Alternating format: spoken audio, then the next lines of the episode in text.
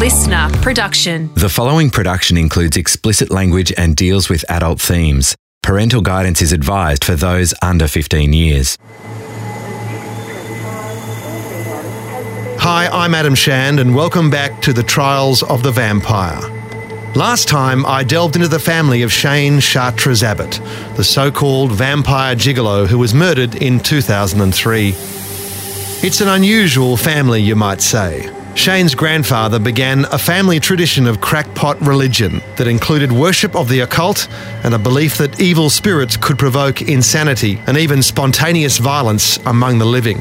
As this story unfolds, I can't help but think of this as a dark prophecy for his own family.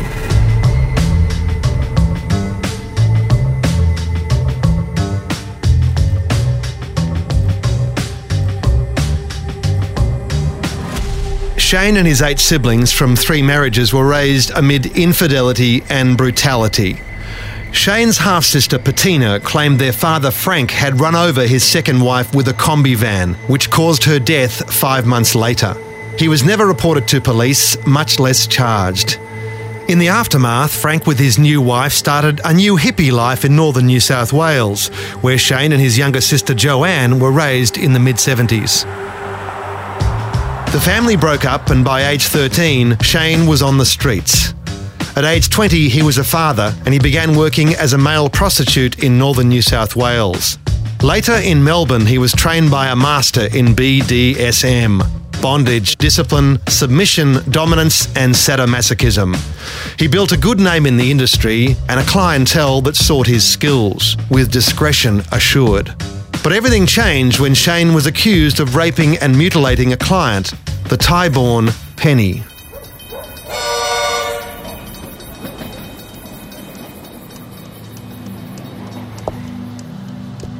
The evening of August 16, 2002 was a work night for Shane, and he was at home in Reservoir. He was playing chess with his driver, Alec Winters, as they whiled away time before a job. Through the evening, Shane's partner Kathleen, her sister Frances, and their mother came and went as the two men played. Shane's dogs were by his side, on guard as always if passers by came too close to the house. A friendship had developed between Shane and Alec over the chessboard and on the road in the past few months. Being a minder and counsellor was part of the gig, not that Shane needed much of that. Unlike many escorts, Shane was easy to work with. His bookings went smoothly, and if there was a problem, Shane would handle it himself without calling on Alec. He could talk clients around to his point of view. During a job, as he did in chess, Shane could think his way through things. That's why Shane had lasted so long in the industry and why he usually won at chess. At about 11:40 p.m., they left for the Hotel Seville in South Yarra, where Shane would meet a new regular client, Penny. Alec declined to be interviewed, so I'll tell his story from documents and testimony he gave in Shane's trial. An actor is taking his part. Shane was wearing a long black coat and I believe grey corduroy pants with black lace up boots and a dark coloured top. He had his black leather bag with him that he always carries to bookings. In the bag, Shane carried the tools of his BDSM trade dildos, whips, handcuffs, lubricants, and restraints. He also had two bottles of red wine as requested by the client. Shane doesn't really talk to me about what he does with clients. He will tell me snippets of information but doesn't religiously tell me about every client. I know he specialises in bondage. He's told me that he talks to Penny and they drink wine. They then have sex, then more talking, and then sex again. It was going to be another long booking, their fourth in a month. The first was at Penny's flat in Richmond the previous month, and one hour had stretched into four hours. Shane told me not to wait around long, as he only charges her $200 for however long he stays with her, and that he would have breakfast with her in the morning and catch the train home. Penny told police she was out drinking with friends that night. First at a place on South Bank by the river, and then at a bar in Camberwell where her flatmate Karen worked. Karen is a pseudonym as we can't name her for legal reasons. She was with a close Thai girlfriend whom she called Jack, and another Thai, a man named Chusak. Jack had introduced Penny to Chusak a year before in Bangkok. He called himself a junket representative, a tour guide who brought overseas visitors to gamble at Crown Casino. He was in the country only for a couple of days. By midnight, Penny and Chusak had consumed at least four bottles of beer each, and were happily drunk, if not intoxicated. According to Penny, it was Shane who initiated contact that night. He had rung her mobile between 8 and 9 pm and suggested they meet later at the Hotel Seville for sex. She agreed, and after 11, Penny left Jack in Camberwell and took a taxi with Chusak to the hotel. But Shane and Alec arrived first. We waited in the car, and from our vantage point, we could see who entered the hotel. We were there for a maximum of 15 minutes when we saw two Asian people enter the hotel via the front door. Neither of us were sure whether it was Penny or not, and the fact that a guy was with her threw us as well. Curiously, one of the hotel managers, Don Carrot, noticed a third man with Penny and Chusak as they entered the foyer. He gave a statement to police, and we've used a voice actor for his testimony. While she was filling in the registration, I noticed another Asian person outside the door who I thought had arrived with them as well. I saw three of them walking towards the hotel. One of them was walking behind them and did not come into the hotel. He lingered outside while they were in the foyer and left after they entered the lift.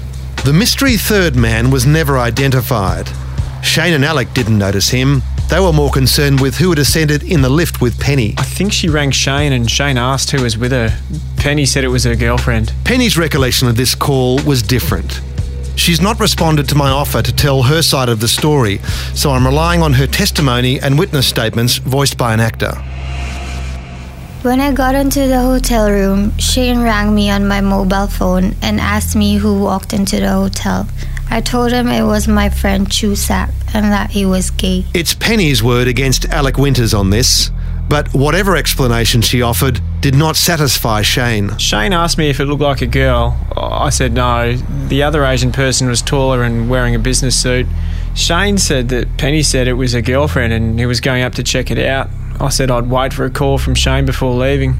About five or ten minutes later, Shane came back to the car. He said it was a guy, and he said, Look, I can hear them arguing on the other side of the door. He was a little bit uncertain about going in there with another guy in the room. So Shane called Penny again. Shane asked, Why'd you say that it was your girlfriend, not a guy? She said it was her friend from Thailand. She told him she was seeing a guy and that he wanted to come and say hello. Penny was telling him that he was being paranoid, and Shane was telling her that he had to be careful. Shane eventually agreed to go back up. He told me if I didn't hear from him to come up. He told me it was room 307. He left the car again and went up to the room. Later, Shane told his counsellor, Sandra Gibson, what had occurred. Anyway, he came up and Penny answered the door, and there was a, a what he described as a tall, tallish Thai man in there, and it was really apparent that there'd been lots of cigarette smoke because the ashtray was full and the room was, you know, rank with smoke. Um, and this Thai man just disappeared very quickly. But he said he picked up a really aggressive air about him. He said there's just something about his body language, and he didn't talk to him. And he, he looked straight at Penny and he said, I've never seen Penny's face look like that. You know, she looks very stressed. Penny's version of this meeting was less dramatic. About five or ten minutes later, After their last phone call, Chusak and Shane said hello and Chusak left. I asked him to stay and have a drink with us, but he just left. Chusak's exit seemed to allay Shane's concerns. He called me within four or five minutes and told me everything was okay. I asked him if it was a girl, and he said it's a guy, but everything is okay. Alec drove down to St Kilda Beach and went to sleep. He had nowhere else to go as he was living out of his car at the time. Shane had previously told him that if he got another job, he would ring Alec to come and get him. They'd go to the job, and then he'd return to Penny afterwards. But Shane didn't call, and they didn't speak until the following night. Yet, according to Sandra Gibson, Shane still felt uneasy. So Shane went in and they, he said, you know, like we just did what we normally do, but I could pick there was something wrong with Penny. You know, she just wasn't her normal self. She said she was going to drop an E. Um, he didn't. Um, So she took an ecstasy took, pill? Took an, ex- yeah, took an ecstasy. And he said, you know, that calmed her a bit. Penny did not mention any drug taking in her statement to police. In fact, her statement is strikingly deficient of details of any kind from about 12:30 a.m. on the night. After this, I don't remember much. I only remember a little bits. We drank red wine together. It was wine that Shane had brought with him. We know the wine was opened after 1am when the night manager, Andre Walker, did a routine check of the third floor of the hotel. Soon after he returned to the front desk, it appears that Shane called down to reception for wine glasses and a bottle opener. A voice actor is playing Andre. An Australian looking guy opened the door. He was about the same height as me and had long, mousy coloured hair. As I recall, he was dressed, he was very calm and polite. There was nothing out of the ordinary about him. I didn't see the Asian girl. I told him that he had to use the bottle opener straight away, as we only had one. He then repeated this, and I heard the Asian lady talking, telling him that next time they would go to a better hotel. He returned shortly after with the bottle opener, and I returned to the reception desk. Now remember this bottle opener because it'll be important later on. It's called a barmate or a waiter's friend, a tool you'll find in just about every pub, hotel, or restaurant. It consists of a curved stainless steel handpiece into which folds a corkscrew and a bottle opener. It's got a small blade at the other end for removing the foil from wine bottles. Penny had no recollection of Andre Walker bringing the barmate to room 307, but we do have other witnesses to help create a timeline of the night. Penny was sharing a flat in Richmond with a woman named Karen, who we met earlier in this episode. She was working at the bar where Penny and Chusak went for drinks. Karen told police she got home at about 1:30 a.m. and she called Penny to see where she was. She told me she was at the hotel with Chen. We were just talking and she put Chen on the phone and I talked to him. He told me his name was Chen and that he has a son the same age as mine. He told me that he was married when he was young 20. And suddenly Penny grabbed the phone off Chen. She told me to shut up, and I hung up the phone because I was upset. She rang me a minute later and apologized, and we were laughing again, and I told her to have fun and have a good night. I went to bed at about 15 minutes later. Penny rang my home phone and told me that she had liked the sound of my voice, and that I seemed nice and that he wanted to talk to me. I told her I didn't want to talk to him and told her I would see her tomorrow. There seemed no hint in these exchanges of what was alleged to come. Around this time, the first bottle of red must have gone down because Shane rang reception to request the barmate again to open the second. I went up to the room and again the Australian guy greeted me. I'm sure he was still clothed. I told him to hang on to the opener and return it in the morning. I didn't think there would be any need for it given the late hour. I don't recall seeing or hearing the Asian lady. Sometime later, General Manager Don Carrot noticed the bottle opener from the bar was missing. I remember reading on the night report that Andre had noted that room 307 had borrowed a bottle opener from the bar. I haven't seen that bottle opener since that night, and I just assumed the police had taken it with them. The one that is now in the bar came from the conference room or bar on the first floor. Again, things seemed quiet and convivial in room 307. In early 2003, Shane told Sandra Gibson there was more talking than sex going on. He said we, we spent a lot of time talking. He said to me, I kept asking her, What's wrong? You're just not yourself. And she actually wasn't interested in doing what they would normally do. Like The they was- BDSM. Yeah. Like in the end, she disclosed to him that he he shouldn't really be here. That he was being recruited for a snuff movie. A snuff movie is an underground sex film, often thought to be mythical. These films, if they exist, climax with the star's actual death.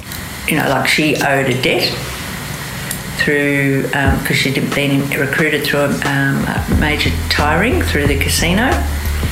Um, and Shane had said to me that he had been to the casino a number of times himself.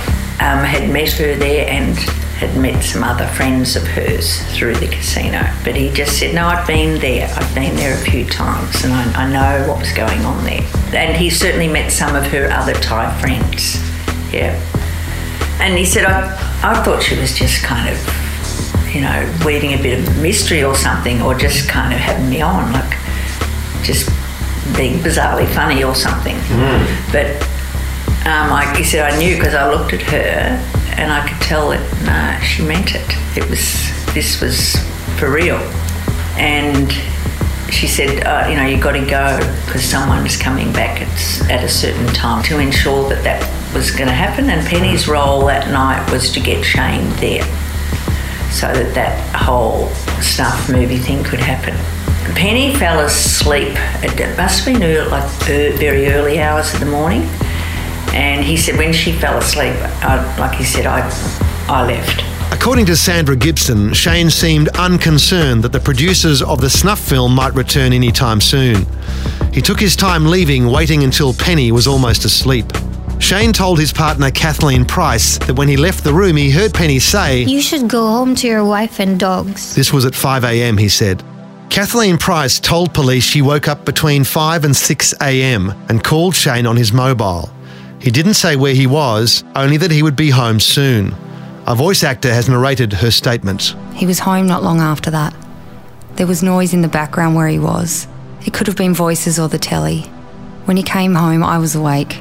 It was still dark. He didn't have a shower, he just came to bed. He came to bed wearing parachute pants and a long sleeve t shirt. He does this as it's really cold at our house. We pretty much went straight to sleep.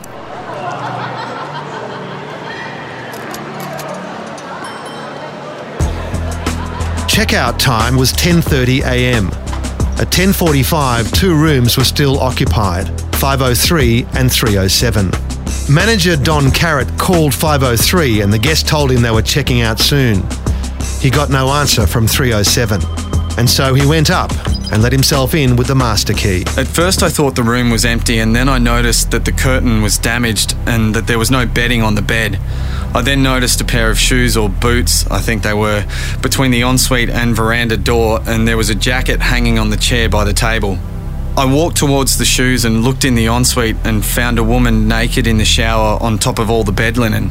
There was some blood around, and her face was puffed up and swollen, and she looked as though she'd been assaulted. Whilst looking at her, I noticed that she was breathing and she was on her side, so I didn't touch her. I quickly left the room, at which time I noticed there was some blood or something on the carpet as I walked towards the room door. I came down to reception and rang triple zero and told them what I had found and requested police and ambulance. Let's go through the first hours of the investigation right after this.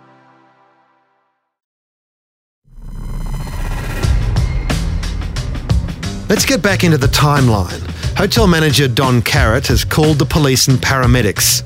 At 11:50 a.m., Constable Michael Harris from Prahran Station and another uniform officer were the first police in room 307. Paramedics were working on Penny in the shower recess. A voice actor was playing Constable Harris. I observed a female now known as who was naked and lying in the shower. She was curled over and making groaning noises. Bloody towels and pillows surrounded her. The ambulance officers stated that she had serious head injuries. Her face was bloodied, her left eye was badly swollen. She had blood bubbling from her mouth and she was not responding. There was no bed sheets or pillows left on the bed as they were all in the shower. The room smelt heavily of cigarettes. The curtains looked to have been pulled from the hinges as they were not hanging straight. The mattress had been pushed slightly off the bed and there was blood smudged on the far wall near the bed. At 2:30 p.m., Senior Constable Philip Stevens of Forensics began a detailed description of the scene, including these observations narrated by a voice actor. In the northeast corner of the bedroom was a table. On top of the table was the room key, a television remote, two wine bottle corks, and two wine bottle cork seals. What was missing was the barmate, the corkscrew and blade that I referred to earlier, which the night manager had left with Shane at about 2 a.m. And curiously, the two empty wine bottles don't appear on the meticulous inventory either. The barmate interests me in particular. Medical staff told the police Penny's assailant used an implement, possibly a pair of pliers, to partially amputate her tongue. A small blade had been used to cut her nipples. Shane wasn't previously known to carry pliers or a blade in his BDSM kit bag. It wasn't part of his act.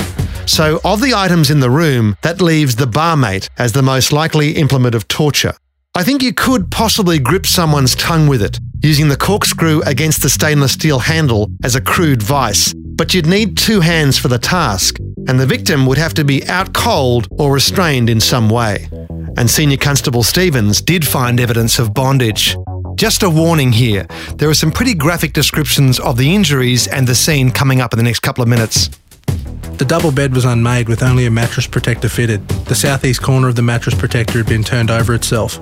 Under the turnback portion was a cardboard tube bearing the brand name Coban 3M. 3M Coban is a kind of adhesive bandage. It's well suited for bondage and discipline because the tape only sticks to itself and not to skin or hair. On the floor was a beige coloured blanket. Under the blanket was a piece of condom material and a piece of red thread. On the bathroom vanity unit, police found three glass tumblers, two wine glasses, and a single strand of hair.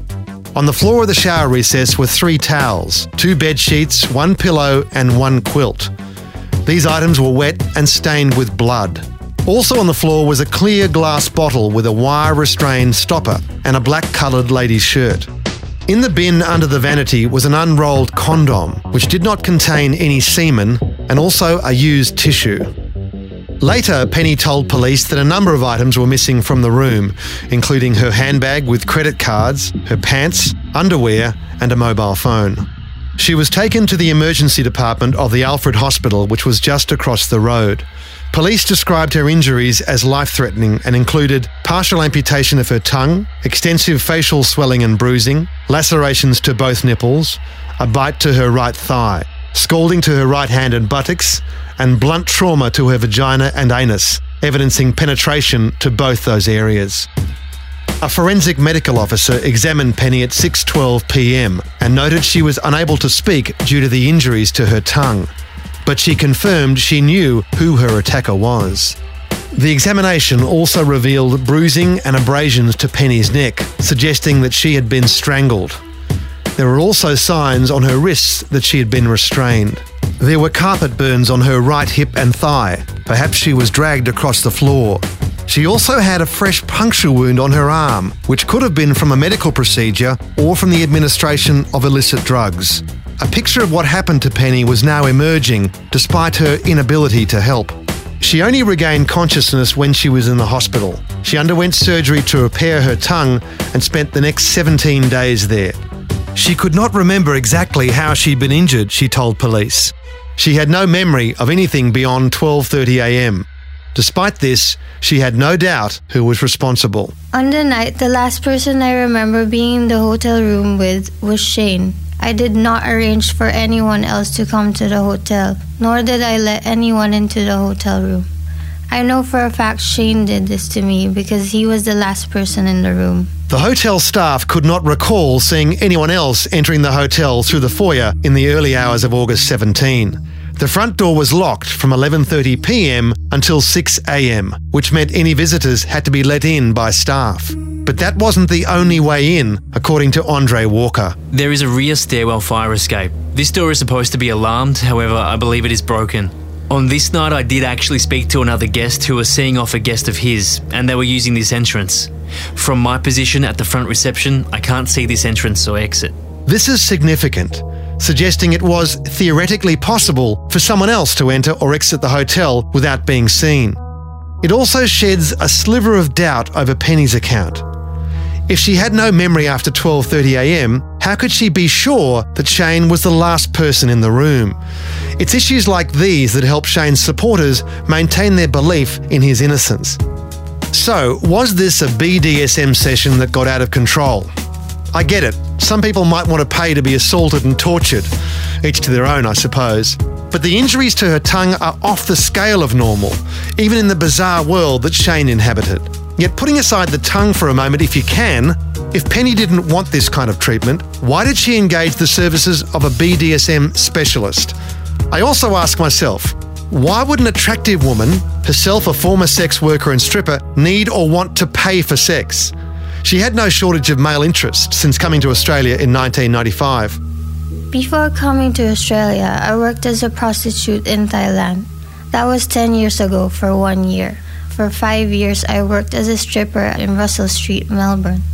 I gave up stripping two years ago and I had been working in an old people's home in Kew. About four weeks ago, I rang up for a male escort. I got the number from the yellow pages. I rang because I am single and I was horny. Penny had recently come out of a long and turbulent relationship with a man named Mark Adrian Perry, who also used the alias Mark Andrews. It appears they were still in regular contact.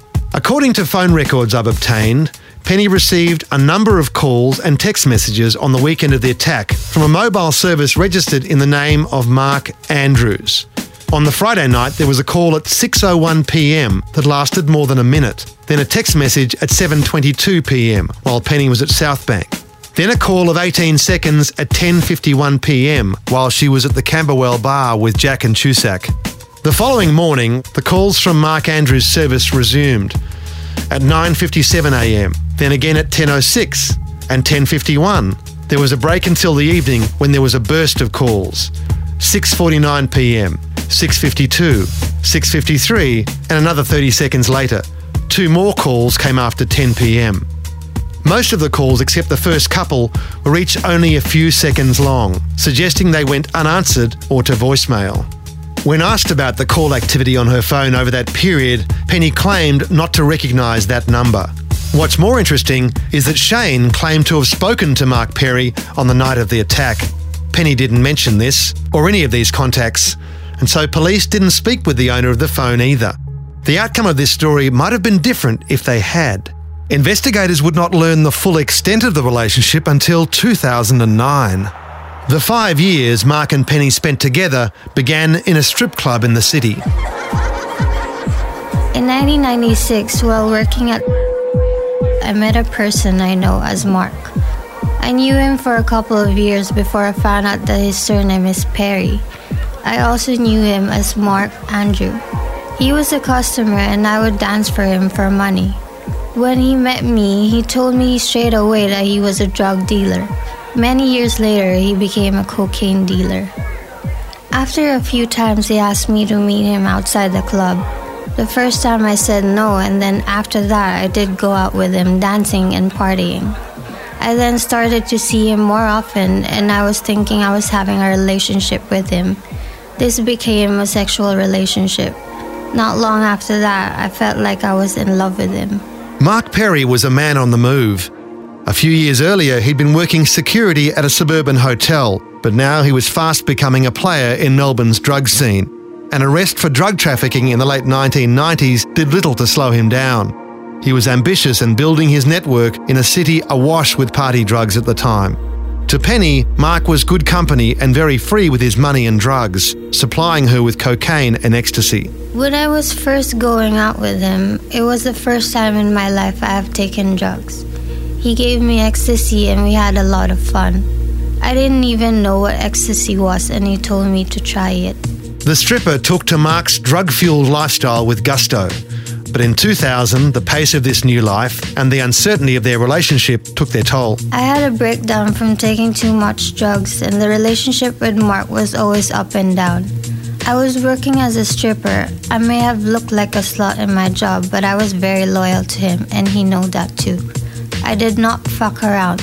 Mark was right into drugs, and he had many girls, always Asian. Penny kept hoping that Mark would give up his drug business and start a family with her. But if anything, his life of crime was just ramping up. It was no hope, and I was stupid thinking that he could live a normal life. I didn't realize that he was full time with his drug dealing. I thought he would move on, but he didn't. In December 2001, with her relationship with Perry in ruins, Penny returned to Thailand for six months. During this time, she met Chusak, the man who accompanied her to the hotel on the night she was attacked. When she returned to Melbourne in May 2002, she caught up with Mark a couple of times, but only as friends, she claimed in 2009. When I came back to Australia in May 2002, I started to think very silly things like I had always been faithful to Mark, and being upset, I wanted to be different. I wanted to be not a good girl. By this, I mean I didn't want to be in a relationship with a man, to have sex and not get intimate with somebody. I didn't realize that I would pay a huge price for having sex with a monster. On the next episode of The Trials of the Vampire, Shane is charged with raping Penny. His supporters rally, but even their confidence in his innocence is shaken by what the cops uncover. Shane must explain some bizarre and highly suspicious conduct after he left Penny in the Hotel Seville in the early hours of August 17, 2002. At about 10 past 6, the hostess asked me if I was interested in a bondage booking. He told me his name was Shane. He was very forthright in his request for very specific and extreme bondage role playing. And we go deeper into the earlier encounters between Shane and Penny in the weeks before the mysterious events in room 307. He then put a pillow in my face. He was doing it softly but held it there for one or two minutes. He then said to me, It's good, isn't it? You don't know what's going to happen to you. The Trials of the Vampire is a real crime production. Executive producer is Grant Tothill. Producer, writer, and narrator is Adam Shand. Editing, mixing, and original music score is by Matt Nikolic. Research by Nicole Gunn. Additional research by Alison Caldwell. Associate producer is Carly Humby. Listener.